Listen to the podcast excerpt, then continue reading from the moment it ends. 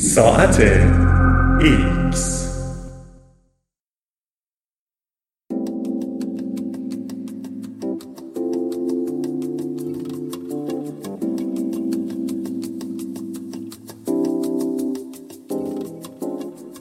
جادوی کاریزما.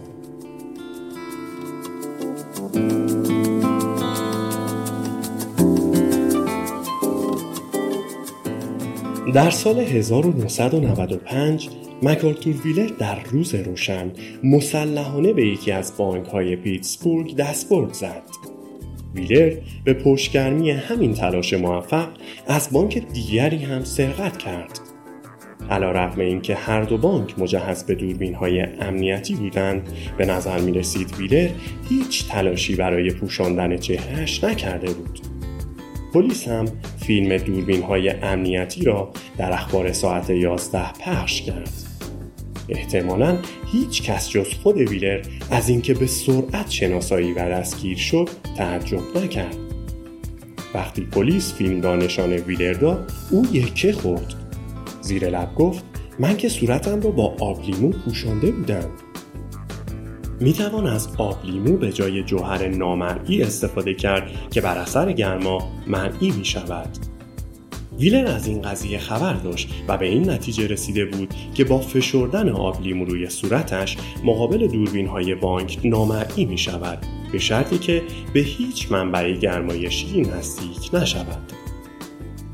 اگر اخیرا پیگیر سیاست بوده باشید متوجه می شوید که هر چقدر هم خطای ویلر تعجب آور باشد شاید اعتماد به نفس بیش از اندازه او آشنا به نظر بیاید. گویا سیاستمداران بلند پایه درک درستی از دشواری وظایفشان ندارند.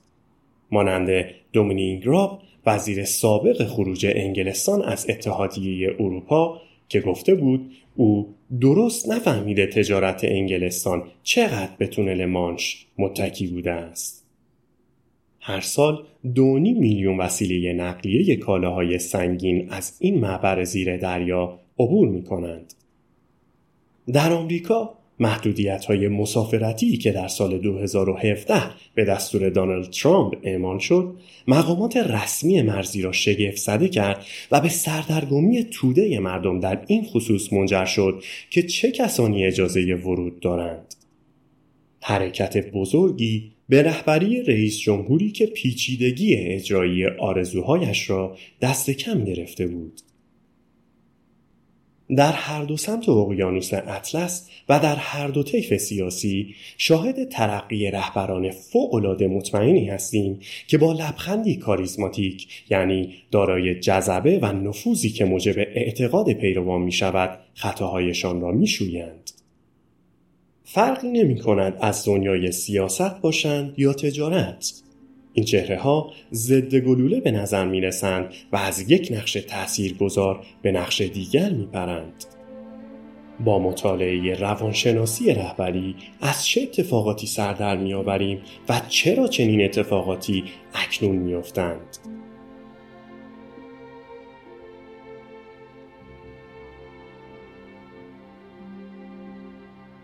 دیوید دانینگ و جاستن کروگر روانشناس با الهام از دستبردهای مسلحانه خوشبینانه ویلر آزمایشی را طراحی کردند آنان مهارت‌های تفکر منطقی، دستور زبان انگلیسی و شوخ طبعی دانشجویان را سنجیدند و سپس از آنها پرسیدند به نظر خودشان چطور از عهده این سنجش برآمدهاند. هر سه آزمون معید زن این روانشناسان بود. دانشجویانی که در زمره بدترین ها بودند هیچ تصوری از عملکرد بدشان نداشتند. دانی می‌گوید آنها به طور متوسط جز 10 تا 15 درصد پایین جدول امتیازات بودند در حالی که گمان می‌کردند در میان 40 درصد بالای جدول قرار دارند. افراد صدر جدول هم به همین میزان از خود مطمئن بودند. اکنون این پدیده را به نام اثر دانینگ کروگر می‌شناسند. این اثر توضیح می دهد که شخص بیکفایت بار مضاعفی را تحمل می کند. این افراد نه فقط کاری را که در دست دارند بد انجام می‌دهند بلکه به همان بدی چشمشان بر بی خودشان بسته است در نتیجه به توانایی های خودشان میبالند و وظایفی را در حالت خوش اعتماد به نفس بیش از حد بر عهده می‌گیرند دو دهه بعد اثر دانین کروگر در حوزه های جدید مشاهده می شود. بر اساس یکی از پژوهش های انجام شده در سال 2018 در چندین دانشگاه آمریکایی مخالفان افراطی محصولات تراریخته کمترین اطلاعات را درباره علم و ژنتیک دارند در حالی که تصور می کنند بیشتر از همه می دانند. پژوهش دیگری که سال گذشته منتشر شد به پیمایش 1310 بزرگسال درباره دلایل اوتیسم پرداخت و اینکه آیا اوتیسم ربطی به واکسیناسیون دارد یا خیر. دانیم که در این مطالعه دستی نداشت می‌گوید یک سوم آمریکایی ها می‌گویند به اندازه دکترها و متخصصها اطلاعات دارند. اما این یک سوم عملا گمراه ترین افراد هستند. خود دانیم که اغلب اوقات شاهد این اثر بین افراد صاحب قدرت است نمونه نیروگاه کریستال ریور در فلوریدا را به یاد می آورد. شرکتی که نیروگاه را اداره می کرد سعی کرد با مدیریت تعمیرات پیچیده هزینه ها را پایین بیاورد که نتیجه این تلاش صدمه بیشتر به بدنه بتونی ساختمان بود. بدنه ای که جلوی عبور تشعشع را می گرفت. یکی از مقامات هزینه این خطا را سه میلیارد دلار ارزیابی کرد. دانینگ می‌گوید در زندگی در پاره ای از اوقات این اثر خودنمایی می کند و متاسفانه معمولا پس از وقوع متوجهش می شویم.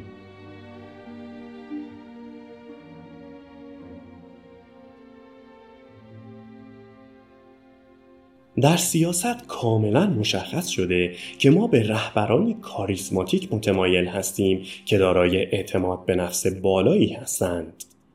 دانینگ می‌گوید مردم اعتماد به نفس را اولین شاخص صلاحیت می‌گیرند.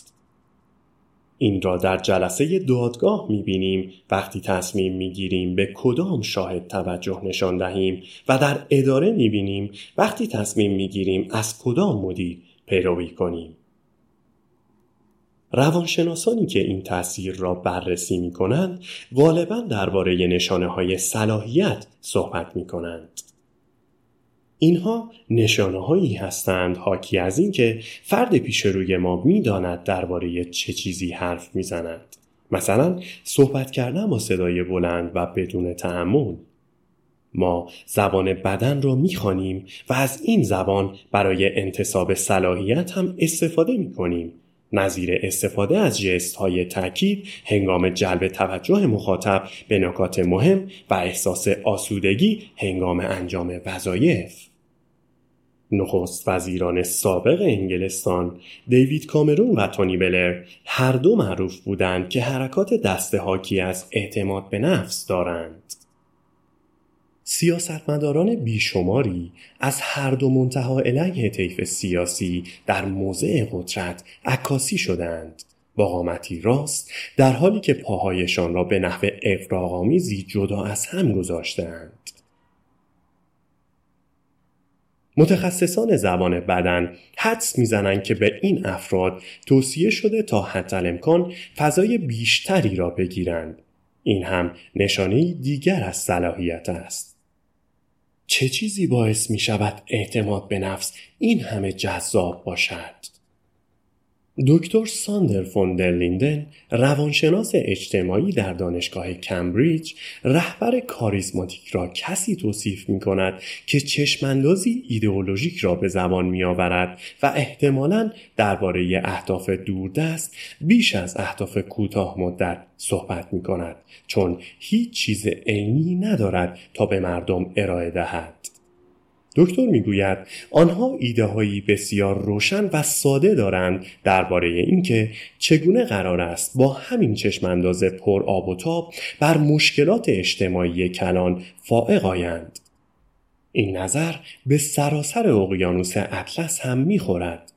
شعار عظمت دوباره آمریکای ترامپ نمونه خوبی از گزاره پر آب و تاب اما مبهم است.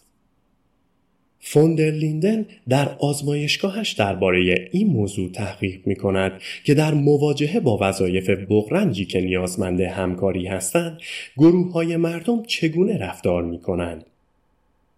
او می‌گوید اگر چند دانشجو را در اتاقی بنشانم و از آنان بخواهم دست دست شوند احتمالا این اتفاق میافتد که دانشجویان پیرامون کسی جمع می‌شوند که اعتماد به نفس دارد اندکی تهاجمی است و چشماندازی هم در این خصوص دارد که قرار است چه کاری و چگونه انجامش دهند چون همین بسیاری از پیچیدگی های شناختی را برای افراد رفع می کند.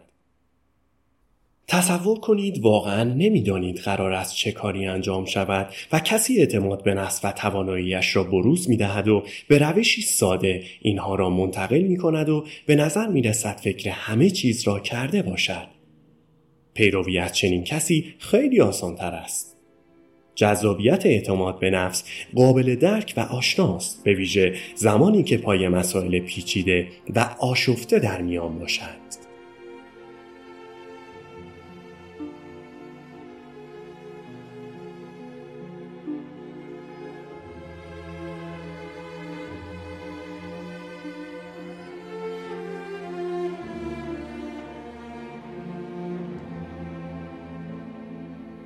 متاسفانه به نظر می رسد وقتی کسی تصویری آکنده از اعتماد به نفس از خودش به وجود آورد تغییر چنین دریافتی دشوار خواهد بود.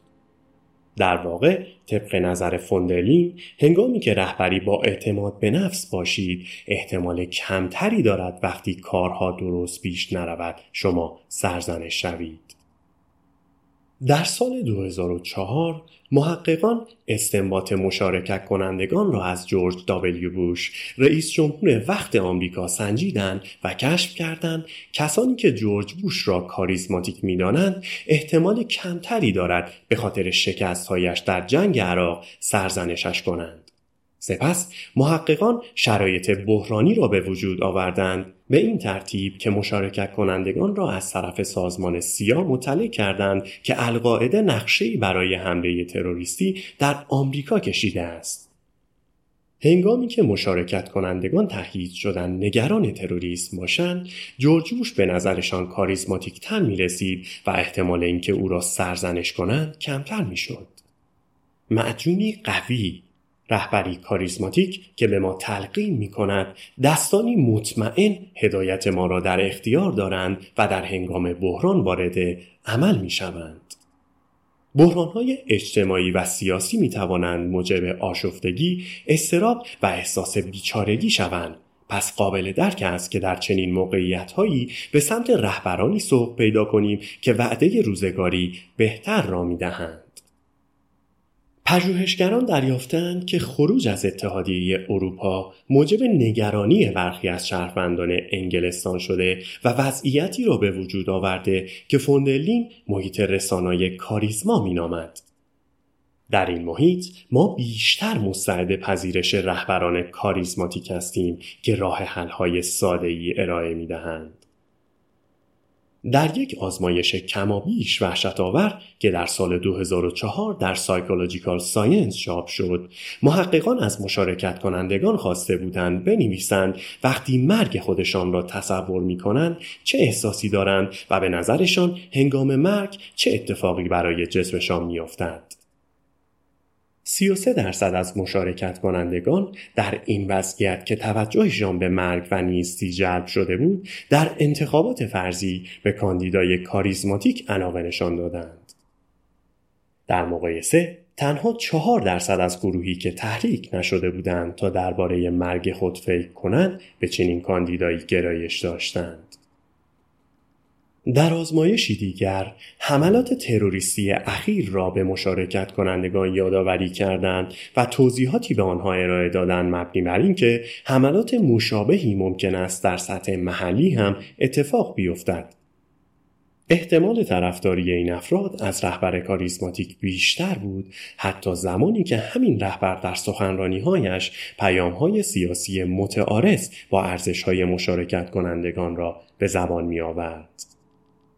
فوندرلین توجه ما را به آلمان دهه 1930 جلب می کند که مثال روشنی است از شهروندان مستعد پذیرش رهبری کاریزماتیک در روزگاری طوفانی هیتلر با سوق دادن دنیا به جنگ جهانی دوم که موجب رنج مردم شد در نقش رهبری کبیر با چشماندازی جدید ظهور می‌یابد.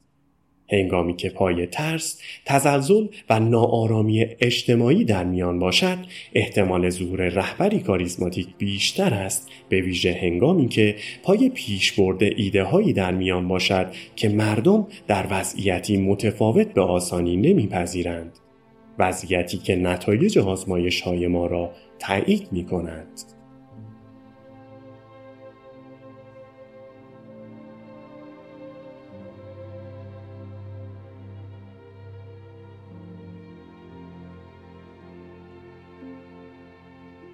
واضح است که اتخاذ تصمیمات جمعی مناسب پیرامون اینکه چه کسی را انتخاب کنیم قرار نیست راحت تر شود مسائلی که اهمیت دارند مانند تغییر آب و هوا، تدارک مراقبت های بهداشتی، خط مشی اقتصادی و بیکاری ابدا راه حل های ساده ندارند. همین وضعیت می تواند مردم را تشنه رهبران به ظاهر قوی سازد.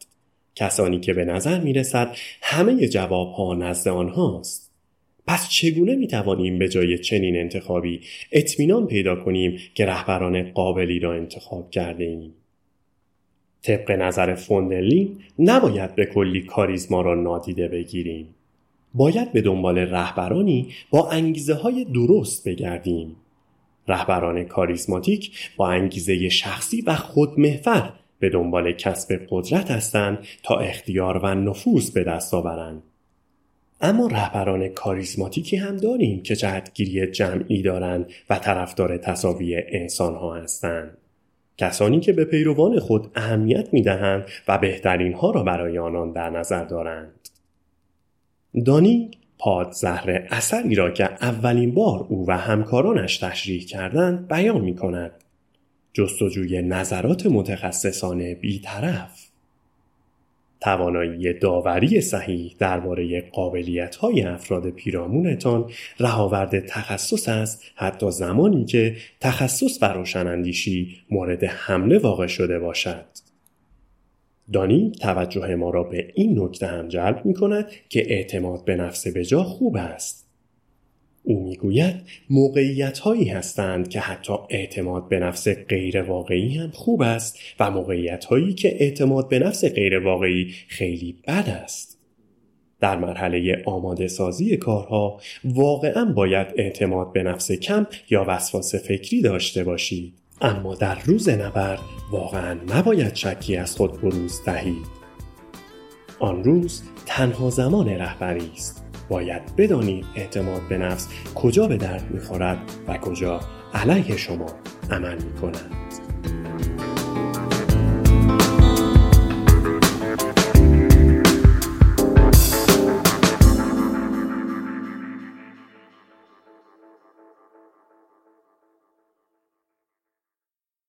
هستم چون می‌دانم.